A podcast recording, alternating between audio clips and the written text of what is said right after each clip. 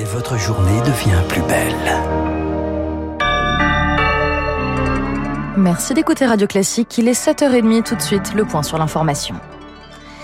Des aides fiscales pour les sinistrés des incendies, c'est ce qu'a annoncé hier le ministre des Comptes publics, Gabriel Attal, dans un entretien au Dauphiné libéré. Pour les particuliers dont les biens ont été touchés de manière durable, 3 mesures principales ont déjà été évoquées. Un délai exceptionnel du prélèvement de l'impôt sur le revenu, une suspension des impôts locaux sur les logements touchés et une éventuelle révision à la baisse des valeurs locatives.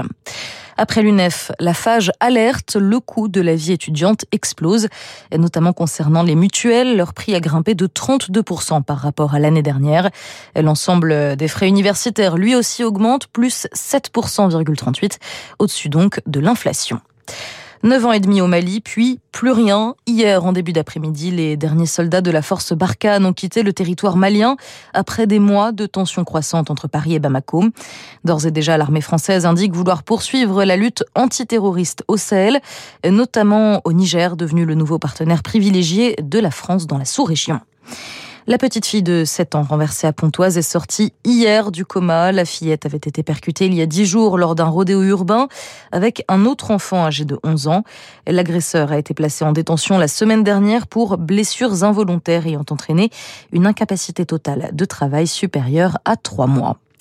Dans l'actualité internationale, les procureurs américains refusent de révéler les raisons de la perquisition chez Donald Trump. Pour le ministère de la Justice, cette publication nuirait de manière irréparable aux investigations en cours. L'opération de police intervenue la semaine dernière a provoqué une tempête politique aux États-Unis. L'ancien président et ses soutiens dénoncent une chasse aux sorcières. Et puis la France baigne dans les médailles à l'Euro de natation. Hier, la délégation française a arraché du bronze, de l'argent et de l'or. La France, 4e au classement avec 11 breloques au total. Vous écoutez Radio Classique, la musique reprend. Et puis dans une petite demi-heure, vous avez rendez-vous avec Gaël Giordana pour bien démarrer.